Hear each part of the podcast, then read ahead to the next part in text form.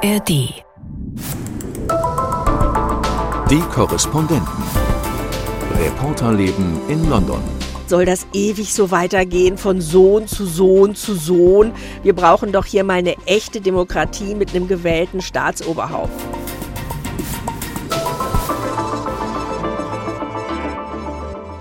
Willkommen im Haus am Mitford Place, letzter Podcast aus dem ARD-Studio London im Jahr 2023. Im Studio sind Imke Köhler und ich bin Gabi Biesinger.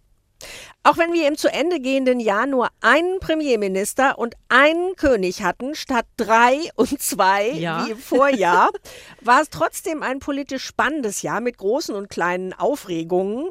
Wir wollen Bilanz ziehen. Was begleitet uns ins Wahljahr 2024? Fangen wir mal mit dem politischen Geschäft an, Imke, wenn wir zurückblicken. Dann ist Großbritannien damals vor einem Jahr schon ziemlich unruhig in 2023 gestartet.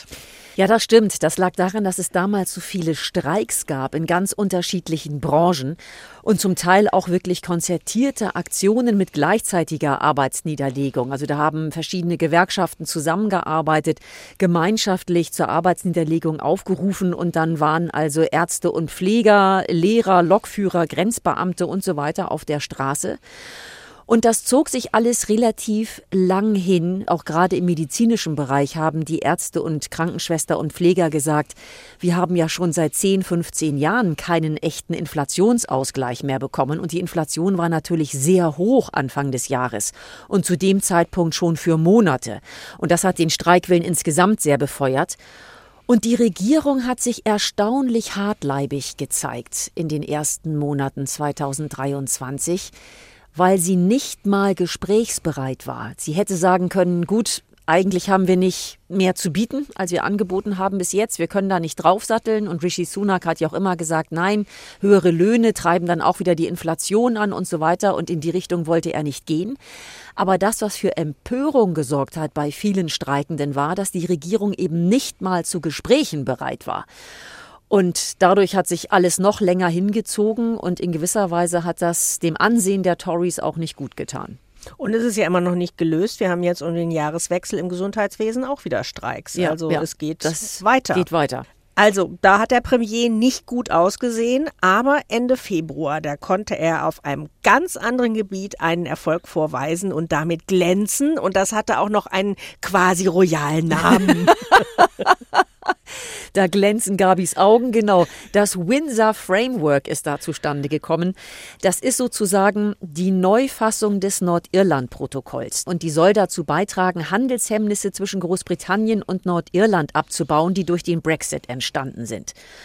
Und das war für Rishi Sunak ein ganz wichtiger Moment, dieses Windsor-Framework tatsächlich verabschieden zu können, weil es demonstriert hat, dass er etwas schafft, was seine Vorgänger nicht geschafft haben, was Boris Johnson nicht geschafft hat. Und gut, Liz Truss war nun sehr kurz im Amt, aber es hat auch Brüssel gezeigt, dass in London ein pragmatischer Premier sitzt, ein verlässlicher Premier, mit dem man wirklich wieder ernsthafte Gespräche führen kann und dann auch ein Ergebnis erzielt. Also hat das auch zu einer Entspannung dieses ja sehr angespannten Verhältnisses zwischen Großbritannien und der EU geführt. Das war alles gut. Und wir sehen auch jetzt noch im Nachklapp, was das für positive Auswirkungen hat. Denn jetzt ist Großbritannien tatsächlich wieder Teil von Horizon Europe, diesem großen, milliardenschweren Forschungsprogramm, das es in der EU gibt. Und da war Großbritannien nach dem Brexit erstmal rausgefallen.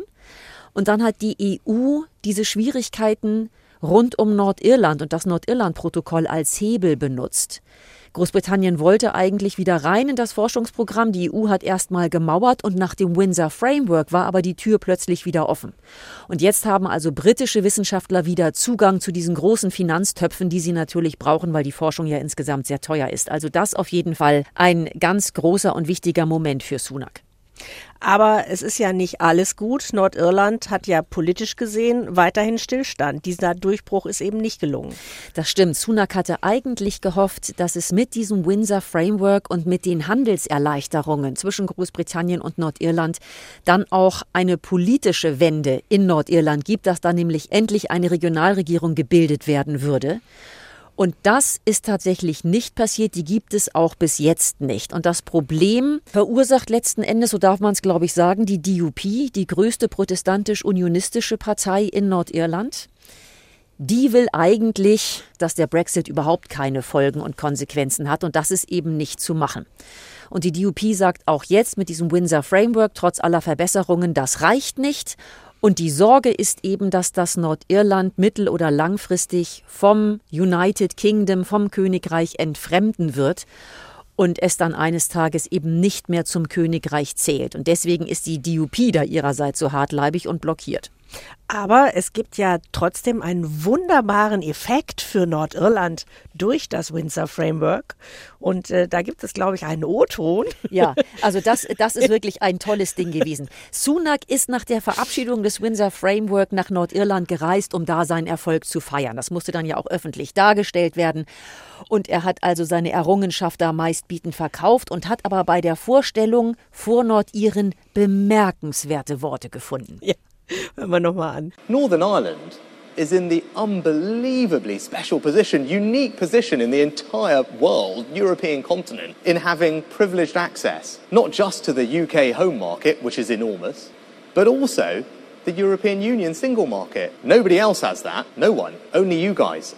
Das ist echt so ein Satz, den hätte ein Comedian nicht besser erfinden können. Ich liebe dieses Statement wirklich. Also wir konnten kaum glauben, was wir da gehört haben. Also er sagt, Nordirland ist in der unglaublichen, weltweit einzigartigen Lage, dass es bevorzugten Zugang nicht nur zum heimischen Markt hat, sondern auch zum Markt der Europäischen Union.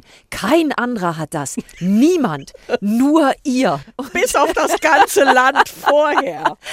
Genau, also wer den Brexit ein bisschen mitverfolgt hat, der weiß natürlich, das gesamte Königreich hatte Zugang zum britischen Markt und EU-Markt vor dem Brexit. Jetzt ist es eben nur noch Nordirland.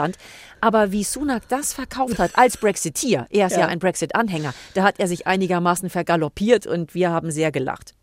Aber das Schöne ist, es sollen ja jetzt wieder Pintflaschen mit Champagner eingeführt werden, jetzt nachdem die Maße, die EU-Maße. Jetzt kommen die wirklich wichtigen Vorteile. Bleiben wir beim Brexit. Rishi Sunak hatte ja eigentlich versprochen, bis Ende 2023 alle in Großbritannien noch geltenden EU-Gesetze zu überprüfen und nach Möglichkeit zu streichen. Aber da ist ja zum Glück nicht wirklich was draus geworden. Ja, das musste er am Ende zurücknehmen. Das war einfach nicht zu machen. Es wäre um knapp 4000 Gesetze und Vorschriften gegangen, die hier aus der britischen Rechtsprechung dann herausgestrichen oder herausgefiltert hätten werden sollen. Und da gab es von vornherein Stimmen, die gesagt haben, das ist überhaupt nicht zu machen bis Jahresende. Also schon was den administrativen Aufwand angeht, nicht zu schaffen. Wir brauchen mehr Personal dafür. Jedes Gesetz muss dann ja einzeln angeschaut werden. Was passiert denn, wenn wir das streichen? Brauchen wir eine Alternative? Wie soll die denn aussehen? Und so weiter und so fort. Also da sind gleich die Warnlichter angegangen. Aber auch die Wirtschaft war entschieden dagegen, weil die gesagt hat, nein, wenn wir jetzt einfach 4000 Gesetze streichen, dann entsteht Rechtsunsicherheit und bürokratisches Chaos. Das können wir nicht gutheißen. Die Opposition war auch dagegen. Und am Ende war dann der Druck so groß, dass Sunak das Versprechen tatsächlich zurücknehmen musste. Jetzt geht man in kleinen Schritten vorwärts. Aber diesen großen Wurf nach dem Motto, der Brexit ist durchgesetzt und jetzt schmeißen wir die EU auch aus unserer Gesetzgebung raus und nach dem Motto, das hat nicht stattgefunden. Wenn wir jetzt aufs Jahr zurückblicken, dann müssen wir auch über Corona sprechen. Auch wenn das Virus hier auf der Insel zum Glück nicht mehr so wütet wie 2020 oder 2021. Aber die Aufarbeitung, die lief in diesem Jahr an verschiedenen Fronten. Und damit kam auch jemand zurück. Haha, Ex-Premierminister Boris Johnson auf die Bühne. Genau, Boris Johnson zurück auf der Bühne. Der musste vor dem Parlamentsausschuss zur Partygate-Affäre auftreten und aussagen. Und es ging eben um die Frage, ob er das Parlament belogen hat. I'm here to say to you, hand on heart, that I did not lie to the House. When those statements were made, they were made in good faith. Ja, also er sagt, Hand aufs Herz, das finde ich schon wirklich einen wundervollen Einstieg. Ja. Hand aufs Herz, er habe das Parlament nicht belogen und in gutem Glauben gehandelt. Never ever. Ja, also da kommen manche dann schon auch ins Straucheln, was die Glaubwürdigkeit des Ex-Premiers angeht. Johnson hatte ja als Premier dem Unterhaus immer wieder versichert, dass sich die Regierungsmitarbeiter in der Corona-Pandemie vorschriftsmäßig verhalten würden. Und wir wissen, tatsächlich wurde gefeiert. Der Bevölkerung wurden strikte Abstandsregeln vorgeschrieben, und zwar so scharfe Regeln, dass Angehörige nicht einmal ihre sterbenden Familienmitglieder am Sterbebett begleiten konnten. Und in den Regierungsgebäuden wurde gleichzeitig, wie wir jetzt wissen, gefeiert. Und der Ausschuss kam dann auch zu dem Ergebnis, dass Johnson das Parlament belogen hat, dass er also sehr wohl gewusst haben muss, was da los ist und vor sich geht. Und das hätte für Johnson bedeutet, dass er wahrscheinlich für lange Zeit suspendiert worden wäre als Abgeordneter. Das war er in diesem Jahr ja noch bis dahin. Und um dem zuvorzukommen, hat Johnson dann sein Mandat selbst aufgegeben. Ich erinnere mich sehr gut an diesen Abend. Ich saß im Theater und hatte Bereitschaft. Schlechter Zeitpunkt. Und dann merkte ich da, beim Handy tut sich was und ich guckte und dann stand da Boris Johnson als Abgeordneter zurückgetreten. Und dann wusste ich, jetzt muss ich zurück zum Schreibtisch. Genau. Theaterabend gelaufen. Johnson hat das dann für sich nochmal genutzt. In seinem Rücktrittsschreiben hat er wirklich eine bitterböse Abrechnung nochmal vorgenommen. Und da wird dir die Wortwahl aufgefallen sein. Gabi, denn er warf dann dem Ausschuss vor, eine Hexenjagd zu betreiben. An wen erinnert uns das? Das erinnerte mich entfernt an Donald Trump, der auch immer die Witchern zitiert. Genau, also das hat Johnson sich ja ganz bewusst so gesagt. Und dann hat er dem Ausschuss und überhaupt allen, die der Meinung waren, er hätte sich Fehlverhalten vorgeworfen, sich für den Brexit rächen zu wollen und den letzten Endes rückabwickeln zu wollen. Und dann hat er Sunak noch vors Schienbein getreten und ihm unterstellt, keine richtig konservative Regierungsarbeit zu leisten und eine falsche Steuerpolitik zu verfolgen. Also das hat er nochmal richtig zur Abrechnung genutzt. Ja, das war aber nicht alles mit Corona-Ausschuss, sondern es gab noch einen zweiten Ausschuss, der das Corona-Krisenmanagement der damaligen Regierung insgesamt bewerten sollte. Und im Zuge dieser Untersuchung haben die Briten auch neue Schimpfwörter kennengelernt aus dem WhatsApp-Verkehr der Regierung, die sie bisher noch gar nicht kannten. Zum Beispiel das schöne Wort Fuckpig. Ja, oh weia, da in der Tat ist einiges aufgetaucht. Das war auch mit das Interessanteste, muss man sagen, dass diese WhatsApp-Nachrichten dann veröffentlicht wurden, zum Teil zumindest. Interessant aber auch, dass über Monate hinweg der Schriftverkehr, wenn man das denn so nennen will, die WhatsApp-Nachrichten von Boris Johnson und von Rishi Sunak verloren gegangen sind. Und keiner weiß wieso, niemand kann sich diese technischen Probleme erklären. Aber tatsächlich ist es bei diesem Ausschuss gerade in den letzten Wochen sehr interessant geworden, weil eben Boris Johnson dort aussagen musste, auch dort wieder. Dann sein einstiger Chefberater Dominic Cummings und auch ehemalige Minister und Mitglieder des Krisenstabs.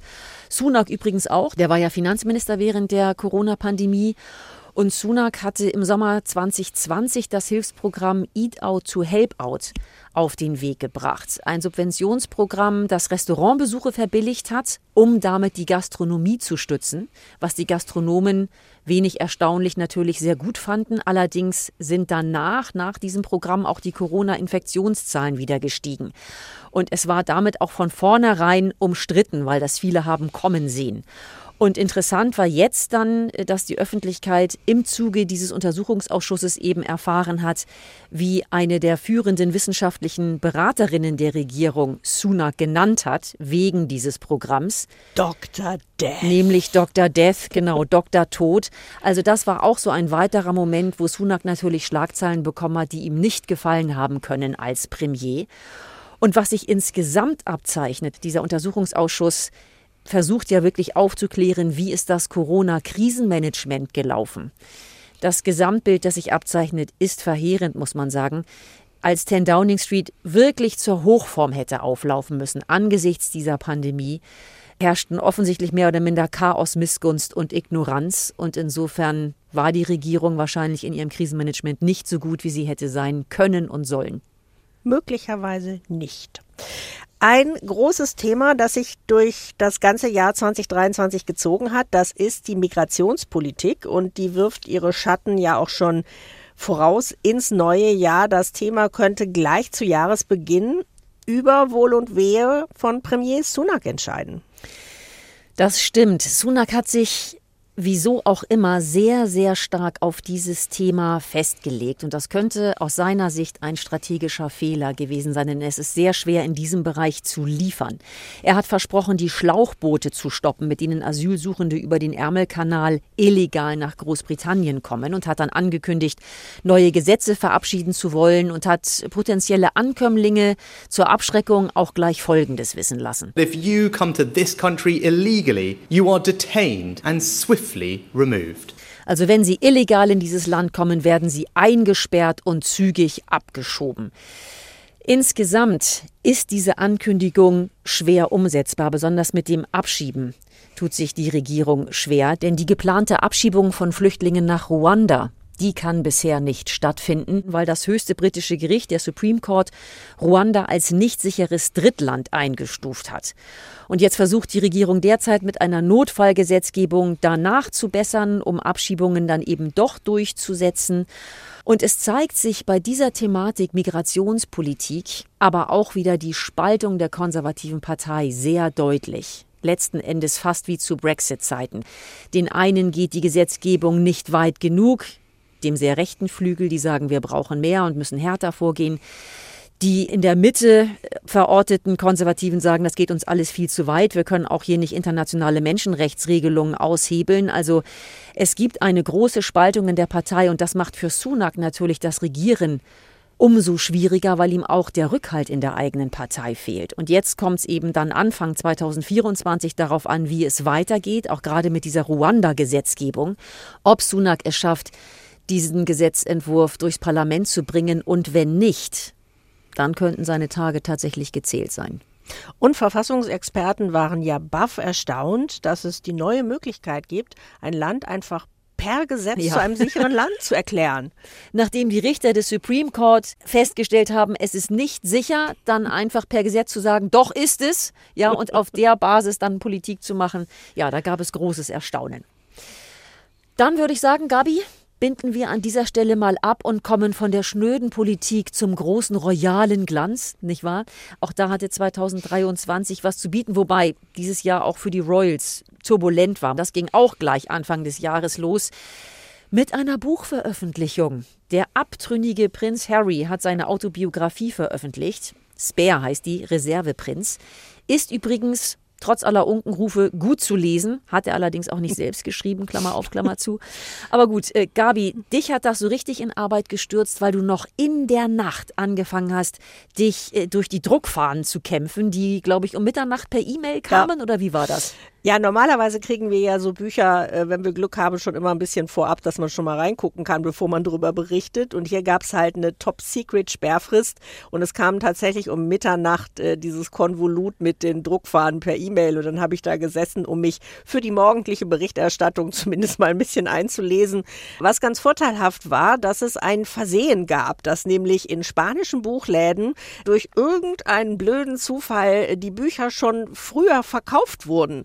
Und es war natürlich den britischen Boulevardzeitungen gelungen, sich in diesem kurzen Fenster, in dem die da erhältlich waren, ein Exemplar zu sichern. Und so kannten wir die Top-Story schon. Zum Beispiel die Prügelei von William und Harry, bei der Harry im Hundenapf gelandet ist. Oder die Geschichte, die wir alle nie wissen wollten, Harrys erster Sex hinterm Pub mit einer älteren Frau, wie er schreibt. Das war wirklich wundervoll. Wirklich, er war 17, sie war 19. Die hat sich dann ja geoutet irgendwann, hat gesagt, Leute, so geht das nicht. Genau. Ich bin keine ältere Frau und war es auch damals nicht. Genau, die Medien haben sich natürlich ausgegraben, und ich wollte immer noch mal nachgucken, der Vine Tree Pub in Norton in Wiltshire, ob da inzwischen ein Touri-Wallfahrtsort draus geworden ist oder vielleicht schon eine von diesen blauen Plaketten, die besonders historisch bedeutsame Orte kennzeichnen, hängt, who knows.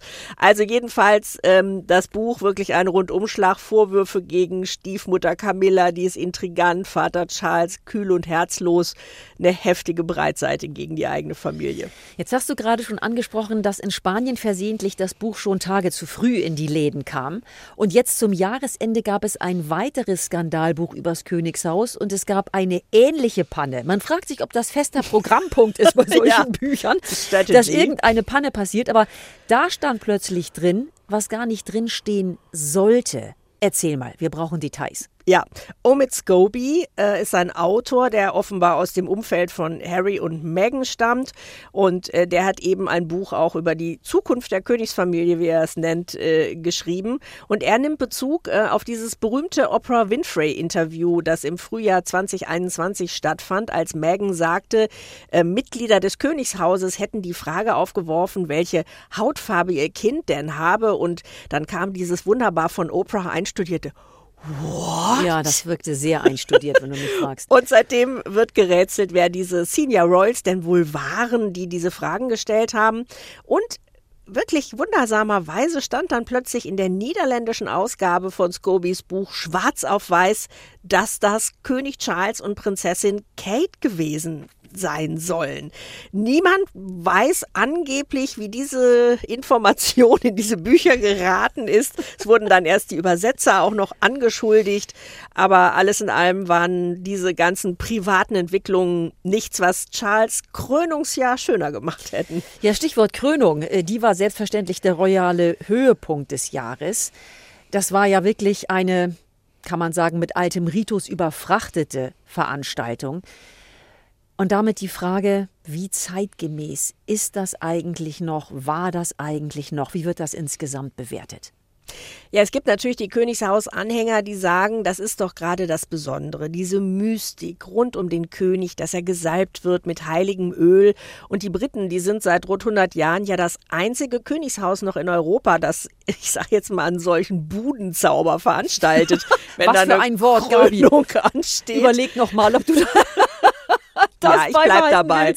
Und auf der anderen Seite sagen viele Kritiker eben, man hätte das wesentlich bescheidener und zeitgemäßer machen sollen und hat nach dem Tod der Queen eben die Chance, die Monarchie wirklich mal neu aufzustellen und Neuerungen einzuführen, verpasst. Wir haben jetzt hier für die ARD-Jahresrückblicke Polly Toynbee vom Guardian interviewt und die hat gesagt, soll das ewig so weitergehen von Sohn zu Sohn zu Sohn? Wir brauchen doch hier mal eine echte Demokratie mit einem gewählten Staatsoberhaupt.